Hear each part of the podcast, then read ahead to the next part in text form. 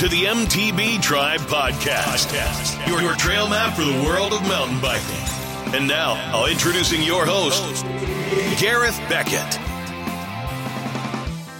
Howdy, mountain bikers. Thanks for being here, and welcome to episode number 77 of the MTB Tribe podcast. I'm here as always to help you find out more about mountain biking, how to get out in the trails, keep you stoked, and hopefully learn a little more about mountain biking and the people involved. So, thanks so much for tuning in and being here. And let's get off them sofas and onto those saddles. Let's get out in the trails, enjoy a bit of time with friends, get away from the social aspect, that being screens and phones, and get out in the nature aspect with a few buddies and get on those trails. That's what the podcast is about. So thanks for joining me this week and thanks for being here. I just want to say a big shout out to all the guys that are rating and sharing and reviewing the podcast on Apple Podcasts. Thanks so much for doing that. We're also available on Stitcher, Podbean, and Spotify. And if you listened via their methods, thanks so much. You can also go to the website mtb-tribe.com and just listen direct from the website or download it onto your favorite device. So thanks for being here, folks. Now, on to this week's show and we are chatting to the owner and founder of MTB Apparel Company named Pinned Attire. I firstly want to say that Ryan he just has a crazy inspiring story behind why he started Pinned Attire and donates 100% of his profits to the air ambulance. Yes, 100% of his profits. Ryan is a truly committed, generous, and selfless individual.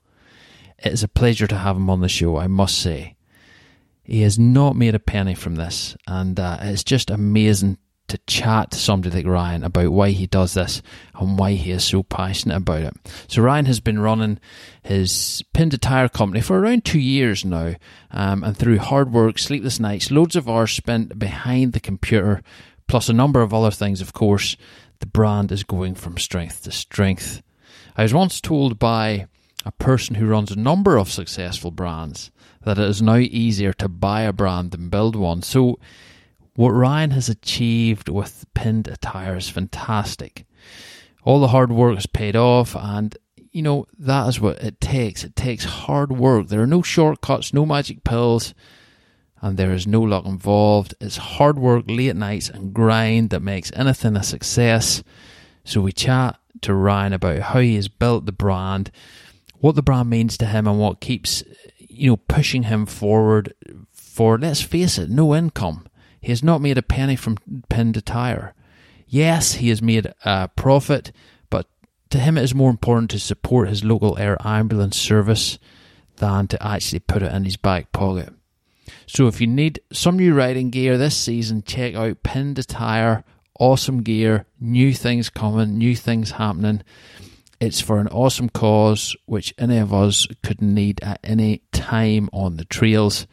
So please check out the podcast have a listen to Ryan, see what it takes to build a company like Pinned Attire and get us great riding gear for the trails. There's lots of new stuff happening for Pinned Attire. Ryan tells us all about it.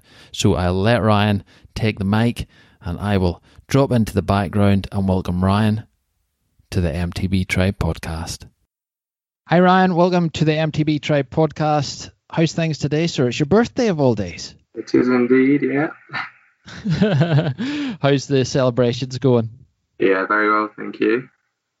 Well, here it's awesome to get you on the show, and thanks so much for coming on your birthday. That is showing a lot of commitment to your um, brand and uh, getting the word out, possibly, and everything like that. So, thanks so much. it's a pleasure to be on. Cool. Now, uh, you have your own MTB um, brand called pinnedattire.com. That's correct. Yeah. Um, very nice, and I've seen your stuff on social media and all, and it's looking very, very cool. And we will get into all that in a wee bit. Um, but I was wanting to chat to you really just about you a wee bit and just how you get started and all this. So, whereabouts are you based, Ryan? I'm based in Nottingham, yeah, in, in the East Midlands. Okay, cool. And um, what's what's the scene there like? What's the mountain biking and scene and stuff like there? Uh, it's pretty flat here, um, so there's there's quite a quite a few little woodland areas uh, where a lot of lo- local guys uh, chip in and get get on the shovel and build build what they can with with what sort of uh, hillside we've got. Um, a lot of the riding we do is, involves in travelling out quite a bit. Mm-hmm. Yeah, and is there is there many guys mountain biking there? Have you got a good wee crew there? Yeah, yeah. There's there's quite a lot around here. A lot of dedicated dedicated guys uh, that like to like to travel out to the good places. Like I say, there's there's quite a lot of a lot of people in the in the local spots. So it's pretty it's pretty cool scene around here. Mm-hmm. Do you see when it's a wee bit flatter? Do you see a lot of guys doing dirt jumping or anything like that? Is that popular there? Um, there's a little bit of dirt jumping, yeah, yeah. There's there's a few um, sort of low key areas that are just on uh, small woodland hillsides where um, where a lot of the sort of shoveling shoveling goes. So sort of small bike parky areas. Mm-hmm. Pretty cool setups. Yeah, so I take it it's all natural trail there and stuff. What's what's the trail like? Uh, there's a lot of natural natural woodland trails. Uh, like I say, they're fairly fairly flat. Uh, not too much going on in there. Um, we've got Sherwood Pines as our nearest place. If you if you've heard of that, that's uh, it's a cool little loop. Um, it's not it's not too challenging, but it's good to get people into it. Mm-hmm. Yeah. So if you were heading away, where would you head to mostly? Uh, we spend quite a bit of time uh, in Sheffield, uh, around the, the Wharncliffe, uh, Grenoside area. Uh, it's pretty cool up there. There's a lot of stuff. Uh, you, well, we always find something new when we head out up there. Mm-hmm. And does that take you a day? Is that like a day trip kind of thing, or, or how do you organise that? Yeah, I mean it's it's only about forty minutes away from us, so um, a lot a lot of the summertime we'll, we'll head up there in the evening when we when we've got the light. Um, it's it's uh, it's a bit it's a bit sloppy up there at the moment. yeah, I'm sure. Um, and and what's this season been like for mountain biking? Have you been getting out much? How's the weather been treating you and stuff like that? Yeah, no, it's been it's been a well. Last year was a, it was just an incredible summer. Um, I think probably probably the best we've had for riding. Um, almost to the point where it got too dry, which I don't think I've ever said in, my mountain bike life. Um, but no, it was great just to you know to be able to get out most days throughout the summer, be it in the evening or the weekends, and uh, yeah, get get out, do some riding, and meet some cool people. Yeah, it's pretty cool. And is is the community where you're at there? Is it a friendly community? Does everybody know everybody else? Is it you know is it a good scene? Is it a, a good friendly scene? Yeah, no, it's great. I, I think I think we find that across the UK really, wherever wherever we ride, I think mountain bikers alike, you, know, you can just go and chat to a group of guys and they'll sort of take you in and, and show you around. I think it's a, it's quite a, a unique community, I think, compared to compared to other sports. Um, you know, and to be able to go out and ride with, with some of the some of the top guys, I think as well. You know, you can't do that in other sports. I think that's what makes our sport unique. Mm, yeah, I think that is a very cool aspect of it for sure. And a lot of them top guys are just happy to ride down the mountain with you too. You know what I mean? It's well, they're obviously off in the distance, but you know. see see them at the bottom, but yeah, no, it is it is a great it's a great thing for you know, especially for the younger guys who get to get to see their their idols as well. I think it's great for the sport. Yeah, certainly. So, how did all this mountain biking thing start for you? When did you start mountain biking? Oh, longer than I can remember. I've, I've been on a bike since I since like a walk really. Um, you know, starting with, with some bricks and a plank of wood, jumping off curbs um, at a very young age. Um, and I I got into trials biking, so I was a trials rider for several years.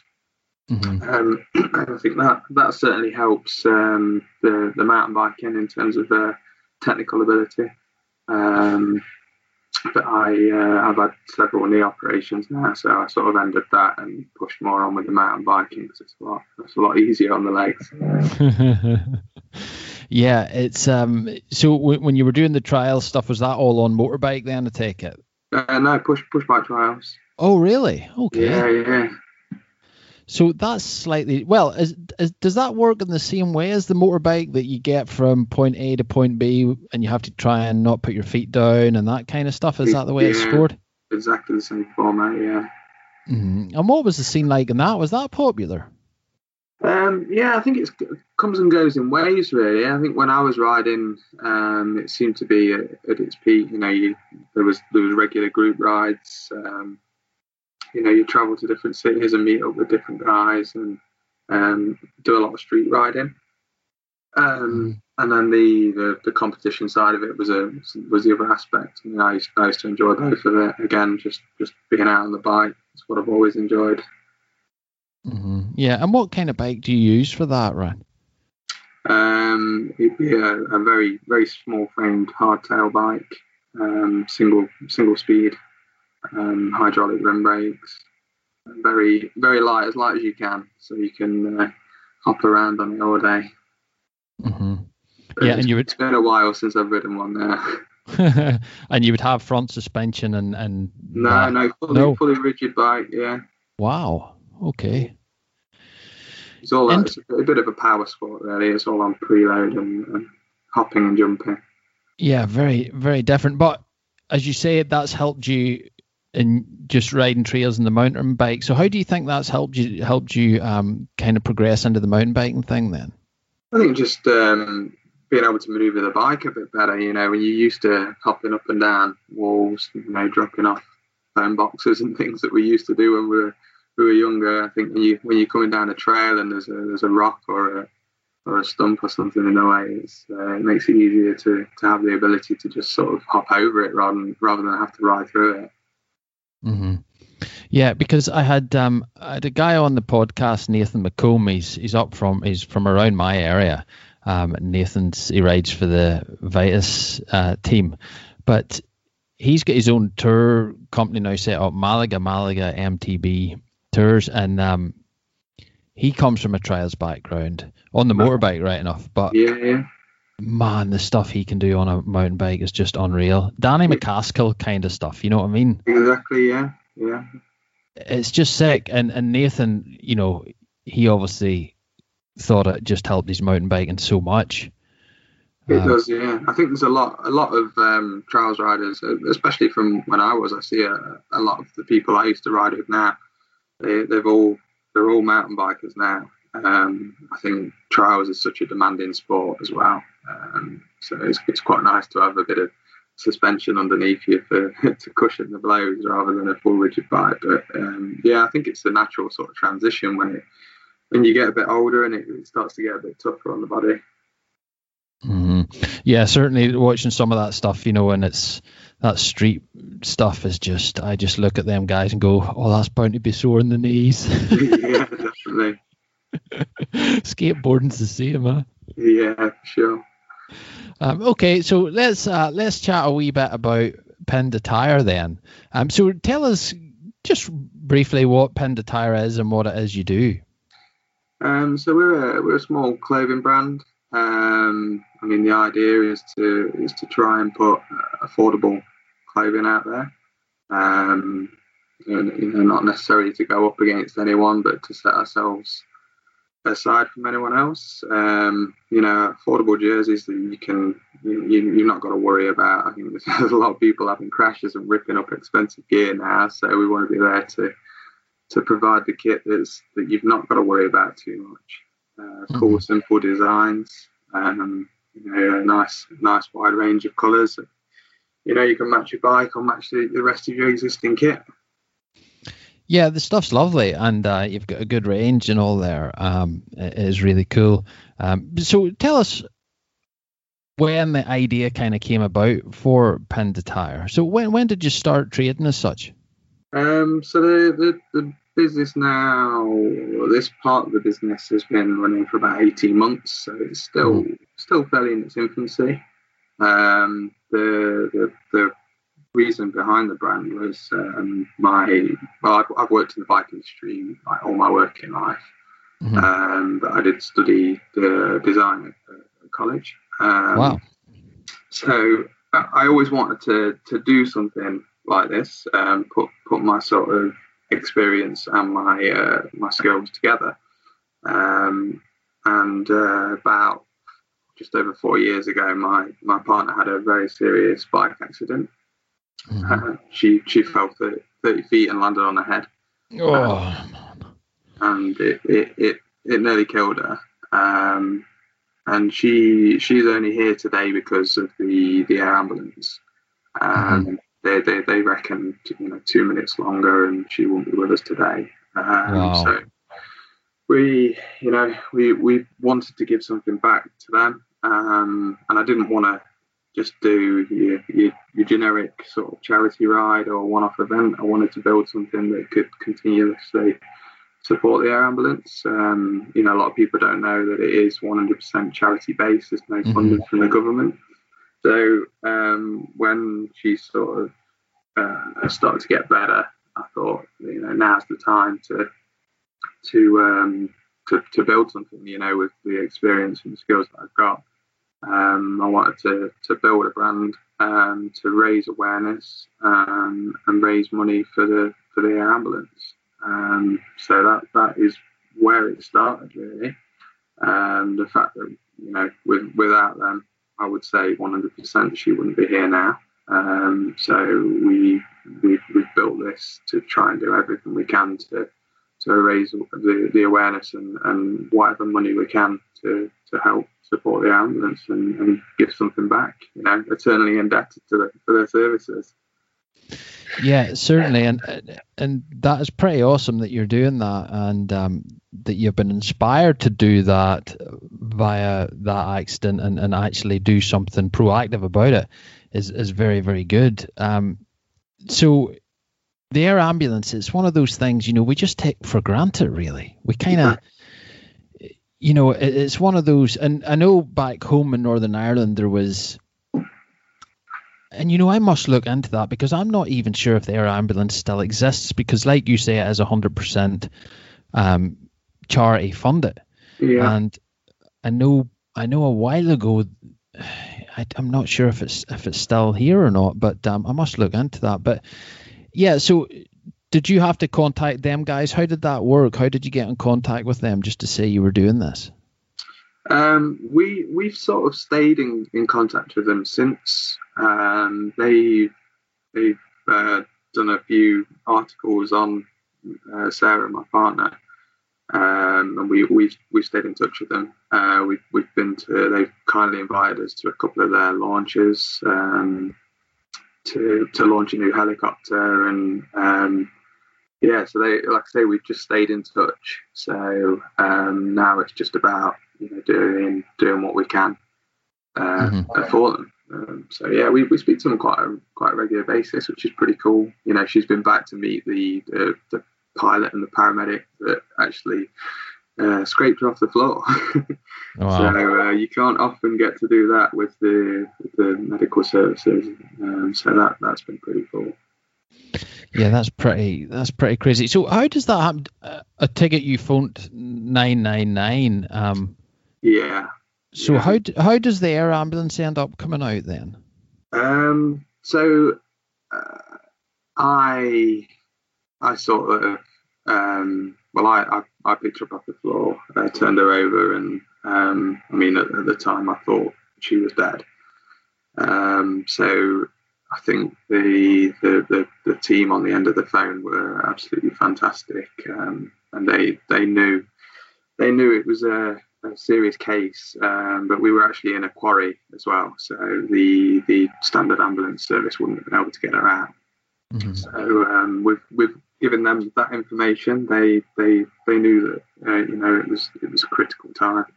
Um, so they, they made the call into the into the ambulance for us, and you know it was there in in minutes.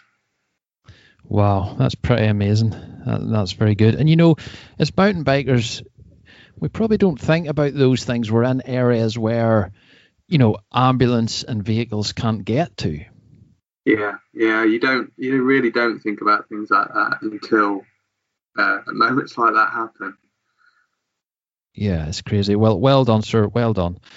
Um, and I'm sure the air ambulance is is really happy that um, you're doing something there for them. That's that's pretty awesome. Yeah, they're really pleased of it. Yeah.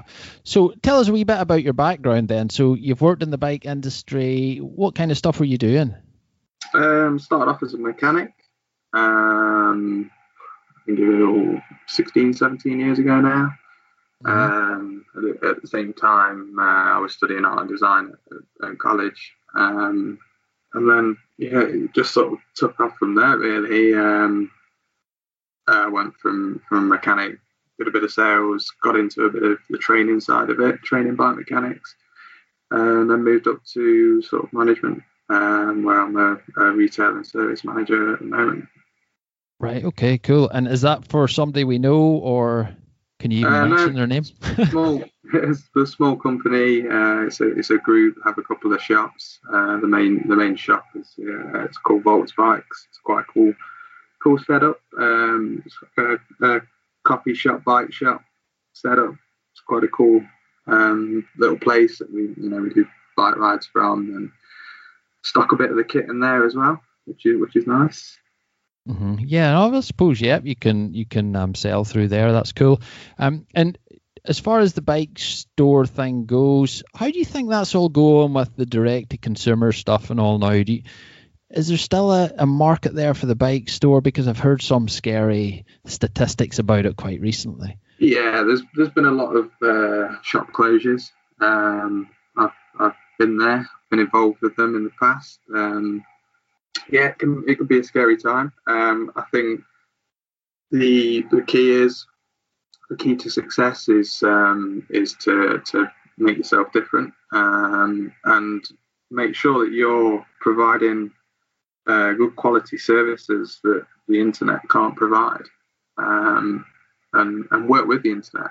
You know, if people want to buy off the internet, then you know let them know that you're happy to to fit the parts for them and, and you know make make money that way and you know try and try and build a community with your store. Mm-hmm. That's what that's what we've tried to do. Um, we join up with the with the local mountain bike clubs.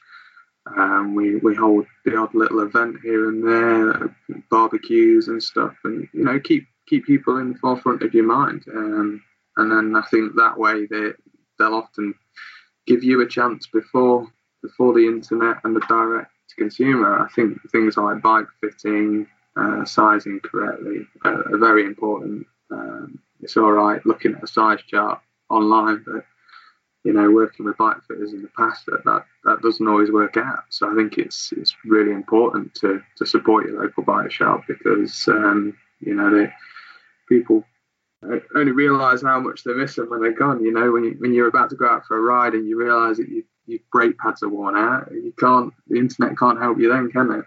Mm-hmm. No, it's very true. And you know, have you seen in the store? Have you seen that side of things, the maintenance side of things, grow over the last number of years?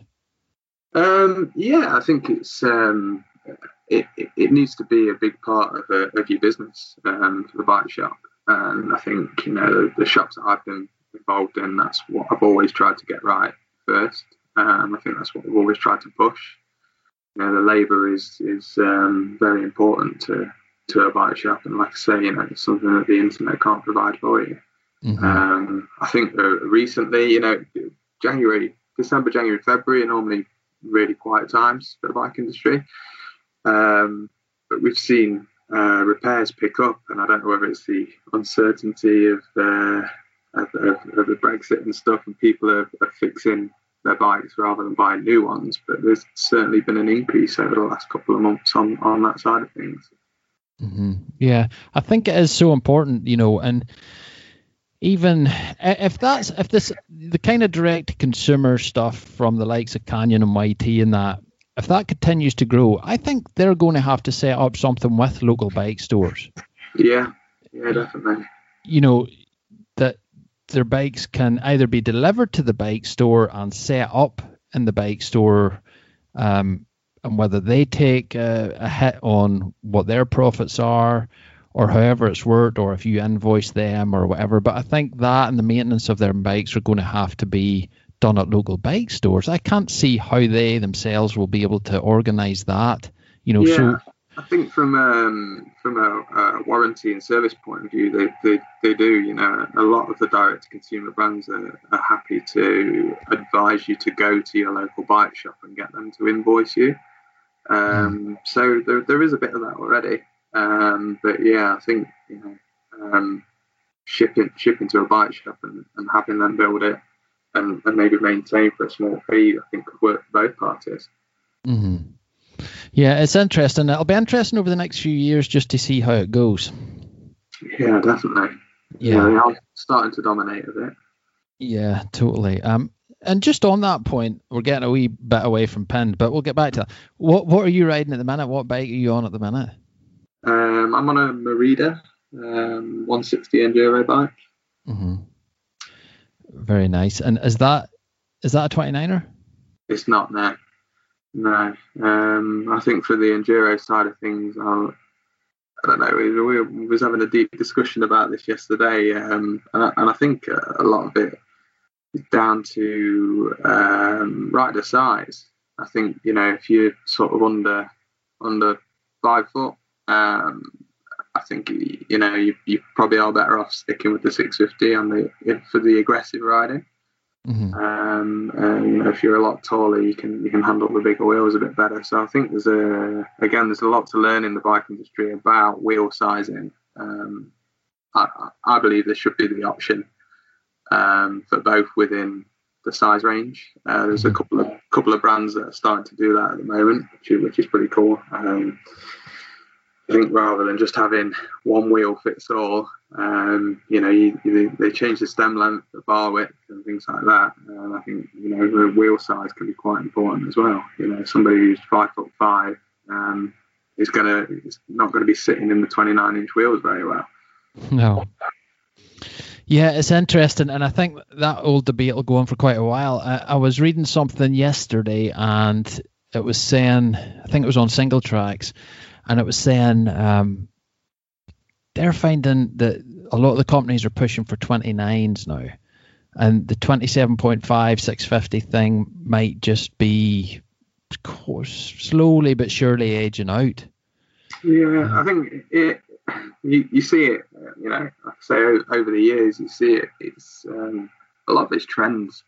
You know mm. what what the guys normally it's trickle down from the, the downhill races, but I think uh, you know enduro racing's got so big now. Um, you know, if the top guys are, are riding a 30 inch wheel, 32 inch wheel next season, then everyone's going to want that. Um, yeah. So I, I, don't know. I think I think there'll be a, there's a place in the market for the for the 650 wheel for mm-hmm. for a time to come. And uh, and like I say, I, I, I believe it's size related really. Yeah, I think you're right. To be honest, I tend to agree with you. Um, so okay, so you had the idea for your pinned attire brand. Um, did you validate the idea in any way? Did you see if guys wanted it? How did you go about that? Um, speaking of relying on friends, really, uh, feedback. I think the hardest thing to do is to come up with a brand name.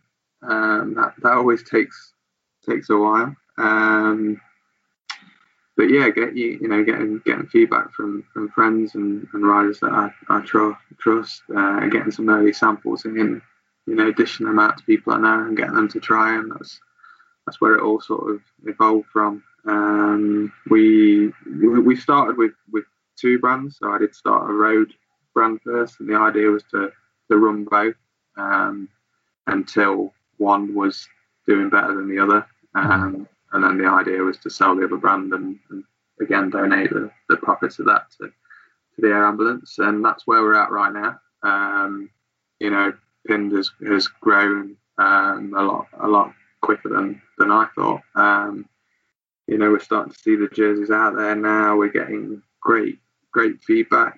Um, think a, a, a, good thing for me is we, we're sort of getting confused with big corporations, which we're we're certainly not. But I think that that's positive feedback to to say that we must be doing something right.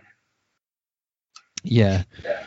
It's it's interesting when that happens. Like when you see somebody wearing your top, like how does that make you feel? Oh, it's it's fantastic. Yeah, um, we, we we do custom kit as well. Um, so we've done uh, quite a lot of uh, clubs and teams. Mm-hmm. Um, we've got a local there's a local club that we we do do their jerseys for, and um, there must be about over well over 200 of them in the local area now. Wow. Um, so yeah, we see them quite regularly. Um, that's that's the Notts Outlaws. They're, they're a big big old group in in the uh, sort of North Notts area. Um, and we've done a we've done a kit uh, partnered up with the the Burn Crew, the guys down at Woburn. Um, fantastic bunch of guys. But you know, when you when you see that kit upside down uh, over a forty foot jump, that's uh, yeah, that's a, that's a good feeling. yeah, it must be. Oh wow, that's pretty cool. Uh, so that's awesome. You had the idea, you've kind of validated the idea. So how did you move forward from that then? How did you go about finding manufacturers and things like that? That's um, a very tedious, long old process. Um, uh, I think for me it was key that um, I started the road brand first because um, that was where I made all my mistakes. Um, and I think I went into starting pinned with um, a lot more knowledge than I had before. Um, and I was already using various manufacturers for that, and it was good to keep testing with different um, different manufacturers for the the custom kit. So I could, you know, I was getting a sample for a, a club or a team, and then we were ordering bulk loads, and then effectively they were testing the product for us. Mm-hmm. Um, and then, you know, from there it's just about you know finding the, the ones that work well for you that you that you trust and and they give the quality garment at the, at the right at the right price. Yeah, and do you source? Uh, are your manufacturers based in the UK or are they outside the UK?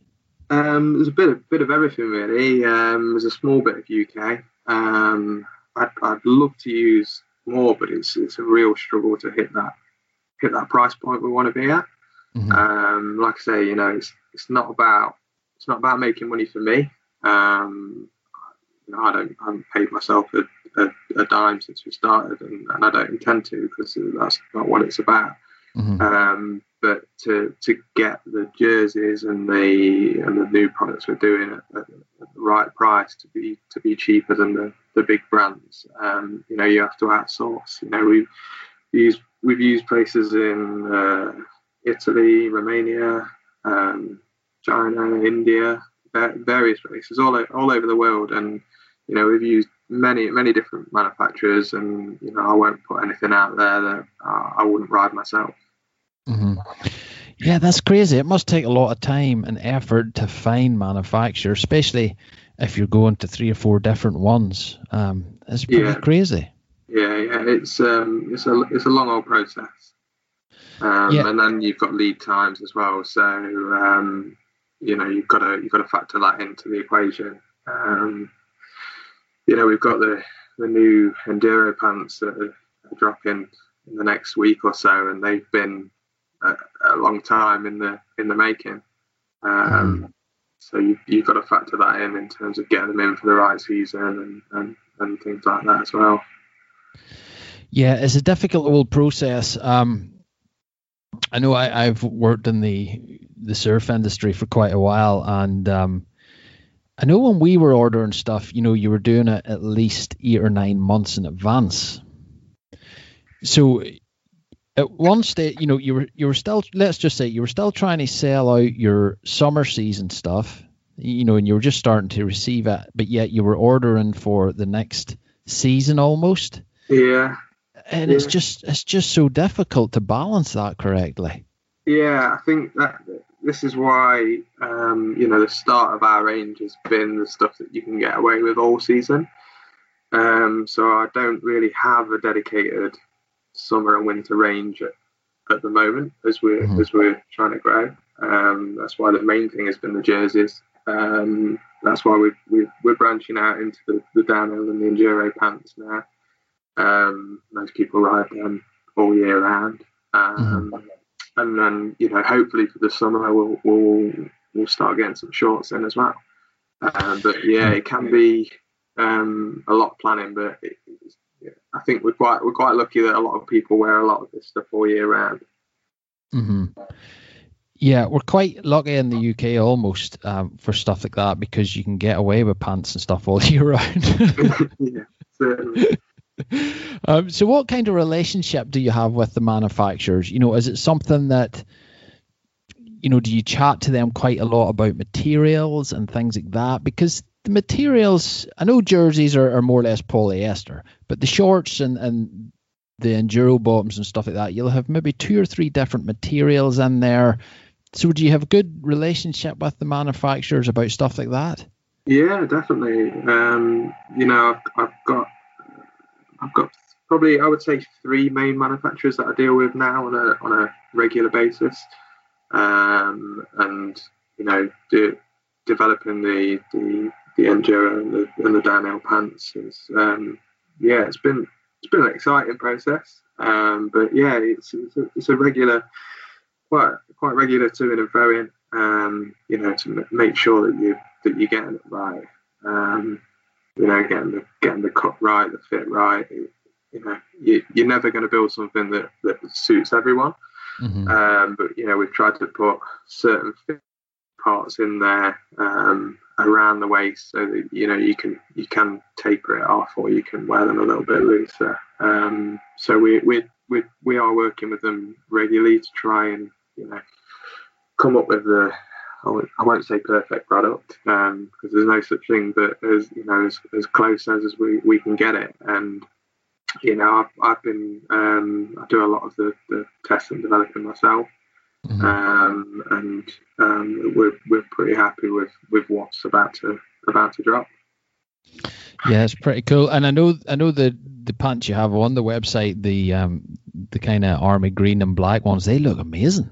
Yeah, yeah, they're, they're, they're pretty cool. I mean, we, we bought a small number of them in, um, and they went far quicker than I I could have imagined. Um, mm-hmm. So we've we've had a bit of a stock issue on that. So um, they're they're they're coming in again on this next delivery in, in a week or so with another colorway.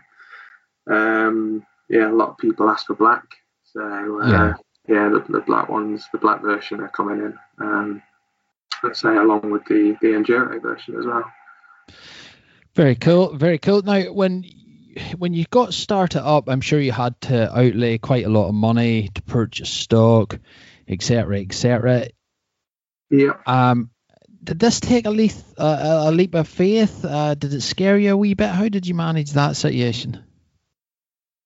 Yeah, it's pretty. It can be pretty scary. Um, I don't know. I, I sort of believed in what what we were doing. Um, yeah, it's a big investment. Um, I think um, Sarah does all the worrying for me.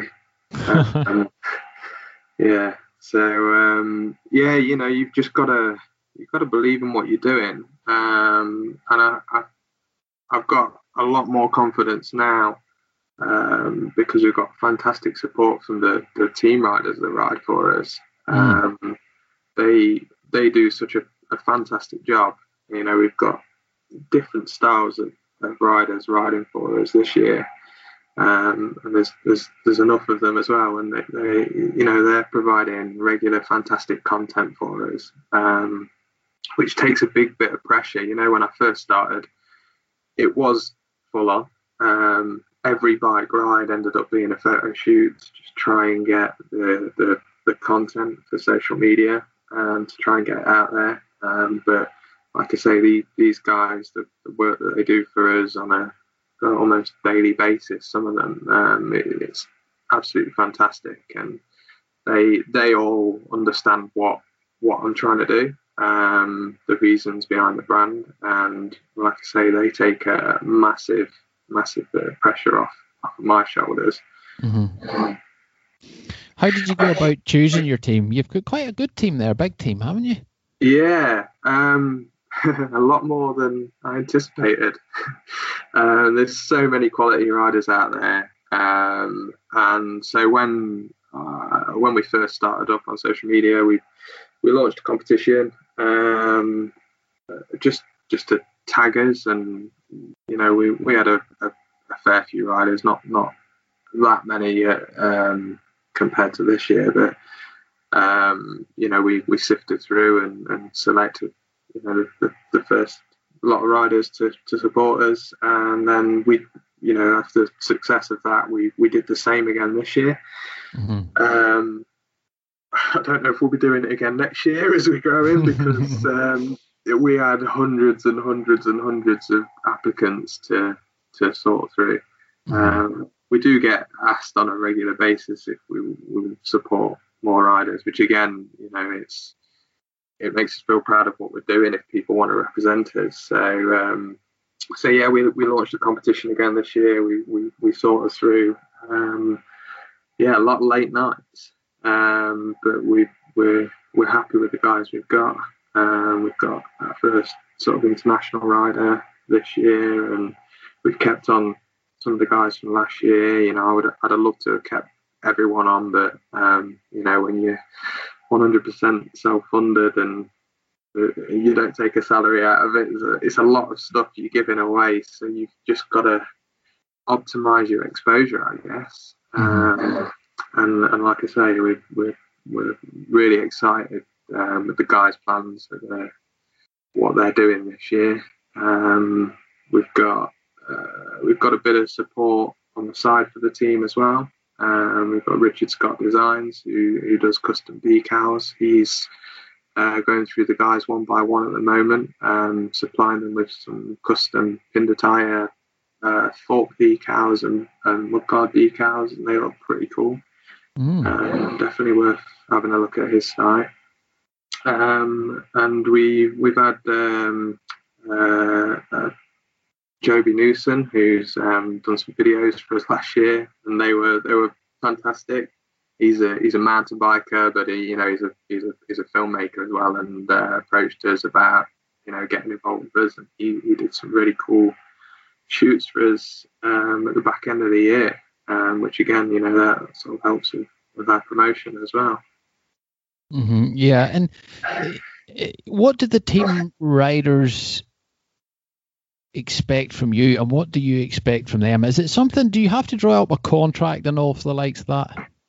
Um, at the moment, we're we you know we're just working on a on a trust basis. You know, I worked with uh, quite a few of these guys from last year. Um, you know, I, I don't like to put too much pressure on them at all. Mm-hmm. Um, I, I, want people that um, just enjoy riding the bike um, and we, we want to support that. Um, like I say, there's there's no real pressure on them, but we, we provide them with kit. They get out there. Um, they, you know, they don't necessarily push us in a way that, that the pro riders do. The idea is that you know it's about the relatable guys. Um, just just to see people out there having fun in, our kit. You know, that's that's what we want from them. And, uh, and, like I say, they, they do a, a fantastic, fantastic job of it. Um, like I say, hence the reason we've, we've kept so many of them on from last year. Yeah, it's such a massive part of any brand now, isn't it? Is the social media thing, and it's connecting with your customer base and and getting the image you want to portray out there. And I suppose you need the right kind of writer to do that too, and somebody that's kind of sold into your values and everything else. Um, but yeah, there's yeah, there's there's the definite opportunity out there with social media and stuff. Um, and you see a lot of these ambassadors now. Um, but it's cool. It's it's helped your brand. Um, but and, you know, without without those guys, we we wouldn't be. Well, we probably wouldn't be sat here talking to you now. Mm. So they've um, that that is the. In terms of promotion, we don't we don't do a lot else. I think um, you know, Instagram and Facebook, it's it's a big part of everyone's life now. Mm-hmm. Um, so by by sticking some cool content on there, um, you know that that attracts people to your brand, and, and I think you know again the, the, key for us is to get the to get the message across of, of, of, what we're trying to do, and I think you know we've had a lot of messages from people saying that you know they've, they've, they've bought our kit because they want to support the support the cause. Mm-hmm. Yeah, no, that's really cool, man. That's that's cool, and I'm sure that makes it all worthwhile when you hear stuff like that. Oh, definitely, yeah. Yeah, that's cool. Right, let's talk a wee bit about design, Ryan. Um, and I'm sure your background has helped in that. So, can you take us through kind of the design process from idea to finished product and how you go about that kind of thing? Yeah, um, I try not to force the ideas. Um, I like I like them to sort of come to me naturally. So I'll always I'll always be near a pen and paper. Um, and you know if we if we get if I come up with a sort of concept idea in my mind, then you know we'll get it down on paper. Mm-hmm. Um, we'll try and develop it from there, um, and then we you know start transferring it over to the computer and coming up with the, the designs on there. Um, the artwork's all about building building up the, the layers, and once you've got it in, in the right the right format and you're, you're happy with the way that it the way that it looks, um, then we we send it off for for a sample. Mm-hmm. Uh, it's it's fairly straightforward. Um, you know, the, the, it can be quite frustrating when you get a you get a design idea in your head and you can't quite get that onto onto the jersey. So there can be a bit of to and fro in, but um, you know, normally it, it's it's fairly straightforward. Um, it's quite it's quite different designing for clubs and teams because you've got to you've got to get their idea out of their head and, get that onto onto the uh, onto the artwork. So it can be a lot more to and fro in that way. I think um, the design process for for the brand is more about you know what what I think is going to work. Um, and again, you know, we get we get feedback from from friends and, and local riders on on uh, new designs before we uh, before we put them out there. Um, but yeah, the, the custom side of it can be a bit more tricky. Yeah, and are you one of these guys that you'll be sitting in a coffee shop and you get an idea and you scrab you scribble down a design on a napkin? Yeah, yeah, and done. yeah. Um, yeah, two o'clock in the morning, I could be uh, wide awake and have to get up and uh, and go and get something down on paper just so I can go to sleep. Um, I'm definitely a, a, thinker. I'm always I'm always trying to think about what's next and, and how to do it. And uh, yeah, it can be quite demanding, you know, doing a full time job uh, on on on top of on top of this. You know, all this work's done in in my spare time. Mm. Um, so yeah, it's uh, yeah, it's definitely been done before.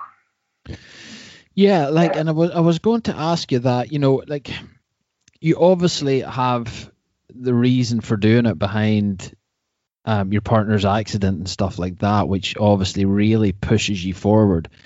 Yeah. But I'm sure it's really difficult working, you know, 40 plus hours a week or whatever, and then doing this on top of it, and especially when you're not really getting any financial benefit out of it. I know you're getting benefits in other ways, but you know it's bound to be draining on you. Um, it, it comes in waves. Um, so you know, if we've got uh, we've got a couple of custom products we're working on, and we've got some new products for for ourselves that we're trying to launch. Um, you know, I think um, just before Christmas was a really busy period. We we did uh, probably ten days, ten days straight of ridiculous hours. You know, a full full time job, working days off, and then working through till you know nearly midnight every, every night. Um, mm-hmm. it, it, can take its toll, um, but you know, on the flip side, you do get times where it's it's a bit quieter. So the last the last couple of weeks have been a bit quieter because we've got all the new products. product has been designed, the latest custom uh, kits that we're, we've, we've been working on for some local clubs again. Um, they're they're all done and they're all processed, and we're just about to sort of order them. So you know we've we've got a few weeks where it's it's a bit quieter, um, and then you know the the new product will land. Um, we'll have to you know get the photos sorted, get the the promotion sort of get it uploaded on the site. Um, and and get it out to the uh, to the team riders. Um, so that that again that'll be a busy time. So it, it it's up and down. Mm-hmm. Yeah, and that's the thing, you know, and it's one of those things. I suppose the the management of the time is so so important because you know you're waiting on the product coming from the factories. Then you, like you say, you have to get images, together so that it can go on the website, so that it can go to your team riders before you even start to think about selling the thing. Yeah, yeah, definitely. You know, so it's a difficult pro. It's just it's just not as easy as a lot of people would think. I'm sure, and takes a lot of time and energy. The the, the key thing of time management is um, making sure that you've still got time to go ride your bike. Yeah, that's, that's where we draw the line. so, um, yeah, we've got to we've got to make sure that we're still getting out there and, and uh, finding the time to, to ride and enjoy ourselves as well. That's you know that's real key to to, to making it all work. Really, you know, you can't be bogged down, you know, all of the year um, with things getting on top of you. So yeah, there's there's quite a bit of an element of, of time management, but you know, we we make it work. Yeah, cool. And I was wanting to chat to you as well about just materials and you know how materials change quite often. Do you keep up to date with the latest materials, or do the factories kind of help you with that? How does that work? Yeah, I think technology. I, I don't know. I think what, what we're trying to do as a as a brand, um, I, I sort of believe that um, again, completely opposite to, to when we did the road brand. You know, I think, I think the road brand was really important to to understand technology and materials because it, it's performance related. Whereas with with pinned, um, you know, we, we we're trying to hit a price point, um, and you know, putting out this high performance quality material is not always the the goal. I think um, some of it is not. I don't believe it's always needed. Mm-hmm. You know, um, unless you're looking at you know, high-end breathable waterproof products, which we're we're, you know, we're certainly not at the moment. Um, you know, the, the, the, technologies are there; They're, they are available to us, but it pushes us into into the price point that we we don't really want to be um, at the moment. Mm-hmm. Yeah, I can understand that, and you know, not everybody wants to spend a hundred plus pounds on a pair of shorts. That's it, exactly. You know, it's it's it's a lot of money for a pair of shorts, like.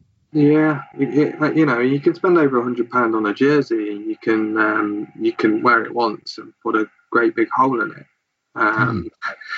You know, and that that's you know, it's from so many years of riding that um, that's made me decide that this is where we want to be. Yeah, you know, so it'd be cool to to have that premium brand that, that does all this high end stuff, but it's just not. I don't, I don't think it's the, the part of the market for us. It's not where we want to be. You know, it's mm-hmm. still still good quality stuff. It, it, it lasts. You know, our guys have been riding, you know, some of the same jerseys for well over a year now, week in week out, and we've we've not we've not seen any holes yet. Um, uh, no no garments falling to bits. So I think you know it, it, to be able to hit that price point and still put out a, a good quality jerseys, like that, that is where we want to be in the market. Mm-hmm. Yeah, very cool. And how about stock and stuff like that? How do you work out stock levels? Um, stock levels, we we try and keep them low. The, the turnaround once once the full design process is done, um, a couple of our manufacturers for our key garments uh, can turn stuff around in sort of three to four weeks. Um, so uh, the, this time of year, we, we're, we're pretty low on stock. Um, we're just sort of building up again for, for spring and summer, really, with with the jerseys. Um, yeah, we had a, a, good a good run into the Christmas period, which cleared out most of it. And um, like I say, we've got the, the new bits and bobs that are that are coming in. Um, and that, that's effectively how we, we manage the stock levels. You know, we, we can order small quantities. Um, mm-hmm. Again, this is why we work with certain suppliers that we do. You know, we don't have to order a thousand garments at a time. Mm-hmm. We, we can we can do the, the, the small small quantity orders, um, which you know really helps us from a from a from a cash flow point point of view, which is really important to to any business really. Yeah, definitely. And how do you go about um, bringing in new designs or updating designs? Then do you wait until your stock levels are a, a certain minimum before you would introduce a new design? Say. Um, no, no, not really. I mean, we, as I said to you before, you know, we sort of try and let, let the ideas come naturally. Um, we'll, we'll always have, um, we'll be, we'll be a few designs ahead. Um, and because, uh, like I say, the, the jerseys uh, are not really seasonal. Um, you know, we're, we're mainly doing three quarter and long sleeves, so you know you can wear them throughout the season, being being a lightweight jersey. So we now we've got um, a base level of, of product. Um, it's just about trickling new designs in as and when. Yeah, very cool. What's been your best selling item to date? Do you think? Uh, the, the the downhill pants that we just that we just had. Really? Um, wow. Yeah, apart from the very miniature size that I've got left, um, they they sold out um, in in a couple of weeks. Um, so we uh, we had the sample. Uh, we didn't release any pictures at first, and uh, we went uh, we went over to Bike Park Wales to do some riding, and um, we took them with us to do a bit of a bit of product testing. And the morning the morning we woke up ready to go up the up the hill, um, I thought uh, let's let's put a little little teaser out and see what happens. yeah. And yeah, just inundated with um, you know emails and questions of when when are these coming.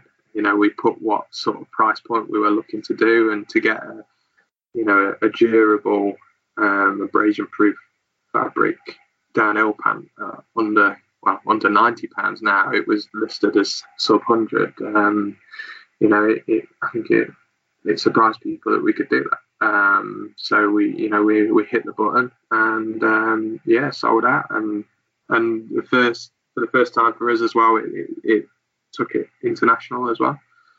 Um, so yeah, a few few European countries um, bought into those as well, which was yeah, it was a, a, a pleasant surprise for us. Wow, that's cool. So the, the the base of your customers are UK, I would say. Yeah, definitely. Yeah, one hundred percent. We we try and uh, like I say, we uh, all our riders apart from this year. Um, we have a, a, French rider riding for us this year. Um, they're all UK, so a lot of the, the promotion is is based around the UK riders and the UK scene. Mm-hmm. Um, but you know, obviously with with um, Instagram and, and, Facebook, people are searching on certain hashtags from all around the world. Um, and yeah, like I say, with the with the downhill pants, uh, they went out to uh, Latvia, Germany, and uh, you know a few other few other countries. And um, off the back of that, that got us. Um, we, we did a good custom kit order out to the US as well. Wow. Yeah, which again took us by surprise. You know, you, you sort of think you're just focusing on the UK market, and then you know, uh, somebody reached out to us who saw what we were about, they understood what we were doing, and um, yeah, ordered a, a good sized custom order out, out to the US. It was a great, great project to work on. Happy days. Oh, that's nice to hear that now. Cool. So, how can people buy your product? Um, is it available? It's available through your own website, of course.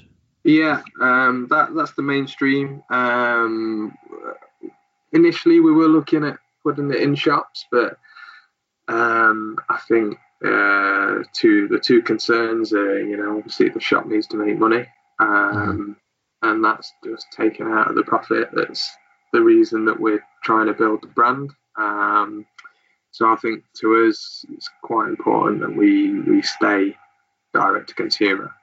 Um, we do I do have it in the in uh, the, the, store that I'm involved with, um, but that's you know more just a case of supporting that store and, and a little bit of a, a showroom for for the kit.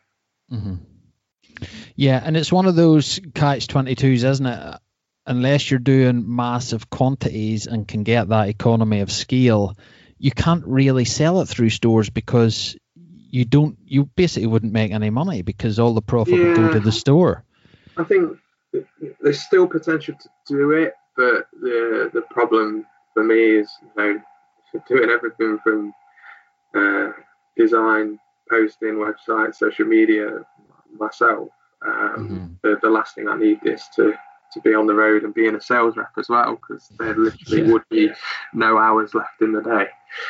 Um, so yeah, I, I, just don't think it's it, it's a possibility. We've we've been approached by um, several shops now about about stocking it, and as much as I'd love to just say yeah, I think you know ma- managing um, their stock levels as well as ours. It's, yeah, it's too much for, for one person. Yeah, yeah. Well, it's it's good that you know that. I think um, rather than putting it out there and then coming across a lot of different issues and problems that you can't really fix and maybe damaging the image of the brand or something like that. Yeah, definitely. Um, I think yeah, my my uh, years of experience in, in the industry is what, what sort of help me make those decisions. Mm-hmm. Yeah, and do you attend race events or anything like that to sell the product?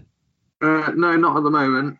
Um, it, it's certainly um, something that we want to do, um, but again, you know, just uh, covering a stand and, mm-hmm. uh, and you know, getting the time to be at be at these events, we're, we're probably a short way away from that yet. So um, I'm hoping to get to a couple this year. Um, I certainly get get to the events where I can, um, where uh, our riders are, are, are racing. Um, mm. It's always good to go and um, have a catch up with those guys. Yeah, certainly. No, no, it's cool. Um, and it's always nice to see the guys out with your with your tops or you know um, i know some of the local boys at home will sponsor kind of local races and stuff and you know give jerseys away for free and things like that and it's always nice to do that too. Yeah, definitely. Yeah, like I say, we certainly want to get involved in it in the future, but it's um, yeah, I think it's more a, a time thing at the moment.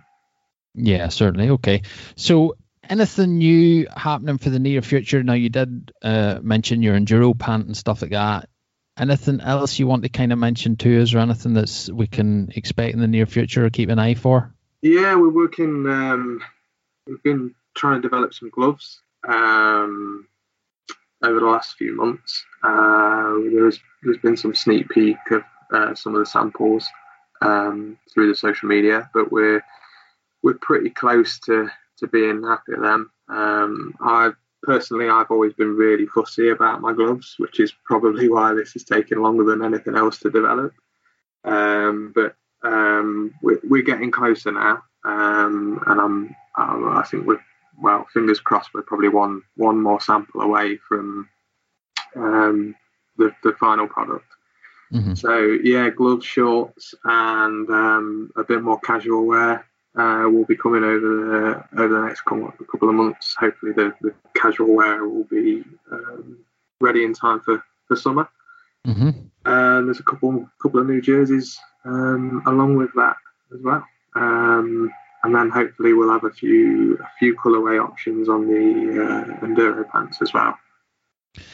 Cool, man. It's all exciting. It's it's all happening, and I'm, it's keeping you busy. That's for sure. Yeah, It definitely is.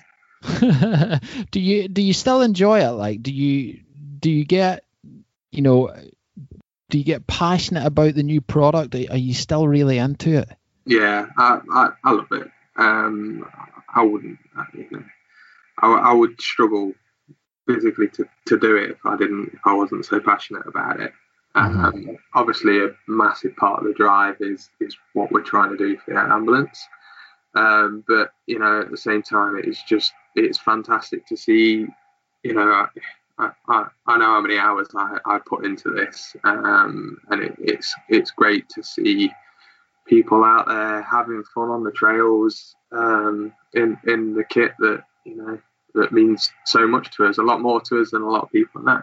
Um, so yeah, yeah, the, the the passion's definitely there. Cool, man. That's cool. So, how can people find you? Where do they go to follow you on Instagram and stuff like that? Instagram, hit us up on Attire. Um, same on Facebook and and and on the website. We're uh, pinnedattire.com. Keep it nice and simple. Cool, man. That's awesome. Well, Ryan, listen, it's been it's been great to get you on and chat um, about about your business there and what you're up to. And I think your stuff's really cool, and I'm really excited about this new stuff. Yeah, thank you. Yeah, we are too.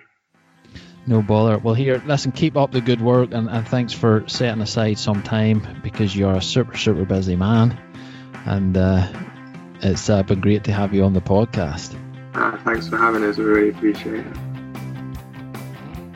I hope you enjoyed that, folks. That's a wrap for episode 77. And Ryan, it was an absolute pleasure, man, to have you on the show, have a chat with you, see what goes behind making an apparel company and a riding gear company like Pinned Attire. And I hope everything goes super, super well for you in the future. Uh, what you're doing there, man, is, you know, it's beyond words, really. Um, your commitment, your passion, all the hard hours, all the hard work you do, all you spending all your spare time, except for riding bikes, of course, and um, donating all that uh, profit to the air ambulance is amazing to hear somebody like yourself doing that. So thanks so much for coming on the show, and I hope being on the podcast helps drive some people to your site and buy some gear off you for that great cause. So Ryan, thanks again, bud. Now, folks, if you want to know more about Ryan and what he does with Pinned Attire, etc., just go to mtb-tribe.com, go to the show notes of Ryan's episode, and you'll get quick links there for easy access for yourself to Ryan's site and his, his socials and stuff like that, so you can get in contact and buy some great gear off him and support a great cause. Now, I just want to say a quick one that there will be no podcast episode next week. I am going snowboarding with a few friends that I don't see enough, and um, I'm going to kind of take a back seat. I just want a week away from everything. I'm not going to be on socials that much, and um, I'm just going to have a a week's holidays and not really worry about the podcast or about socials or all that, and kind of de-stress and get myself away from that whole environment and just go and enjoy the clean air and the mountains and the snow with a few very, very good friends. So, no podcast next week, folks, but we will return the following week, no problem, with another exciting episode. So, until that time, thanks so much for tuning in. Thanks so much for all your social interaction with me and sending emails and stuff. If you want to get involved via the socials, you can find us on Facebook and Instagram at MTB Tribe. And if you want to drop me an email, just go to the website mtb-tribe.com. There's an info page there that you can fill out and just send me any thoughts or feelings you have about the podcast, anybody you want to hear from on the podcast, or any kind of areas or things you would like covered on the podcast, just drop me an email and I will try and get that sorted for you. So, thanks again, folks, for being here, for listening to the podcast and supporting the show. And um, if you want to support it a wee bit more, just share it with friends, just share it along your socials, take a screen snap, send her out, share it with pals and mates. That's the best way, word of mouth, just to get the show out there. Thanks again, folks. I will speak to you in a couple of weeks this time. So until then, I hope you get out in the trails, enjoy yourselves, and stay safe.